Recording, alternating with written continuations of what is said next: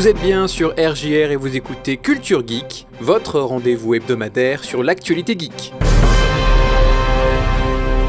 Hans Niemann contre-attaque, la couleur Pantome est désormais payante, le studio Onoma ferme ses portes, Dwarf Fortress trouve une date de sortie, Minecraft passe à la quatrième dimension, enfin Steam dépasse les 30 millions d'utilisateurs simultanés.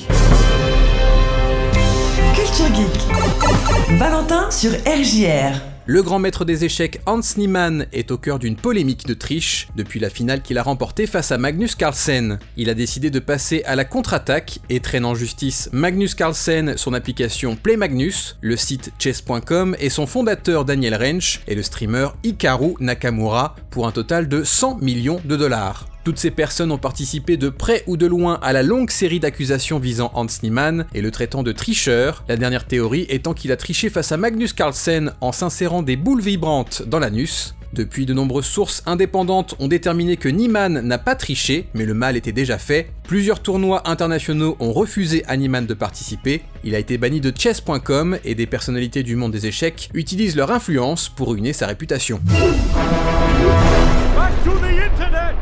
Adobe l'avait annoncé en décembre 2021, il aura fallu attendre près d'un an pour qu'ils mettent leurs menaces à exécution. Les bibliothèques de couleur Pantone ne sont plus accessibles gratuitement sur les outils Creative Cloud. Désormais, les artistes doivent payer un abonnement de 15 euros par mois ou 90 par an pour continuer à les utiliser. Si vous ouvrez un fichier Photoshop, Illustrator ou InDesign qui se sert de ces couleurs, elles seront supprimées et remplacées par du noir, même pour un projet datant d'il y a 10 ans. Pantone est une entreprise vieille de plus d'un siècle qui fabrique des de couleurs pour beaucoup d'industries. L'intérêt d'utiliser les couleurs Pantone en numérique, c'est qu'on aura les mêmes couleurs à l'écran qu'à l'impression, seulement la collaboration entre Adobe et Pantone a cessé. La raison officielle invoquée est que depuis 2010, les couleurs Pantone n'ont pas été mises à jour dans les logiciels Adobe.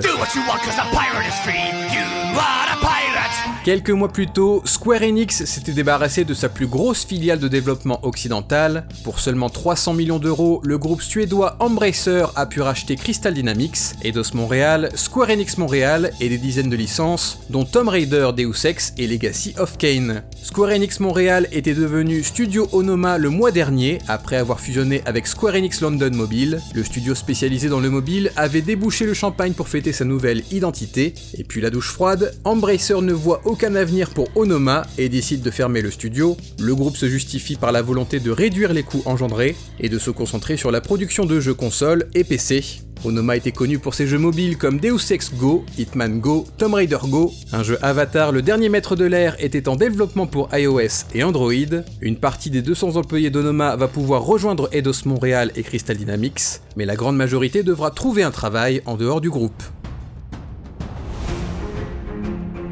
Dwarf Fortress a enfin trouvé une date de sortie. Près de 20 ans de développement auront été nécessaires pour rendre plus accessible ce jeu de gestion démarré en 2003. Comme son nom l'indique, Dwarf Fortress consiste à gérer une petite colonie de nains sous les montagnes, à survivre face aux monstres et à développer son économie. La version d'origine est toujours disponible gratuitement en freeware, mais sa richesse reste inaccessible pour beaucoup de joueurs et joueuses à cause de ses graphismes en ASCII et à ses mécaniques très mal expliquées. Non seulement la version de 2022 aura de beaux graphismes, mais il aura même un tutoriel. Dwarf Fortress sortira le 6 décembre sur Steam pour 20 euros. Il sera également disponible sur Itch.io pour le même prix, mais le développeur y gagne plus.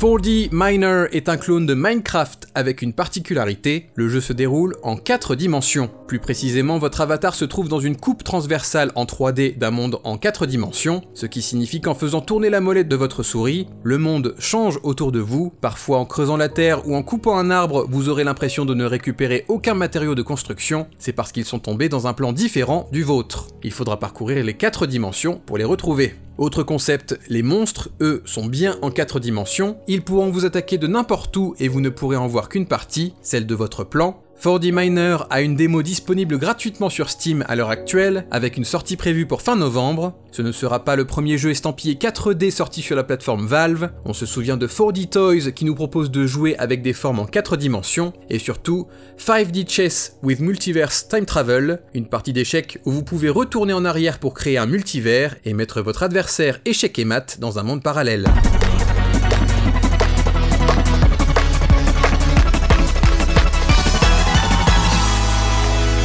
Steam a battu une nouvelle fois son record d'utilisateurs connectés simultanément. En 2015, la plateforme de vente de jeux vidéo de Valve avait dépassé les 10 millions d'utilisateurs connectés simultanément, soit 13 ans après les débuts de Steam. En 2017, ce record atteignait les 14 millions, soit 4 millions de plus en seulement 3 ans. En mars 2020, la barre des 20 millions avait été dépassée, notamment grâce aux nombreux confinements à travers le monde à cause du Covid. Les 28 millions ont été atteints en début 2022 et il aura fallu attendre fin octobre pour dépasser les 30 millions d'utilisateurs connectés simultanément sur Steam. Notez qu'il s'agit du nombre d'instances de Steam lancées. Sur les 30 millions, 8,5 étaient en train de jouer à ce moment-là.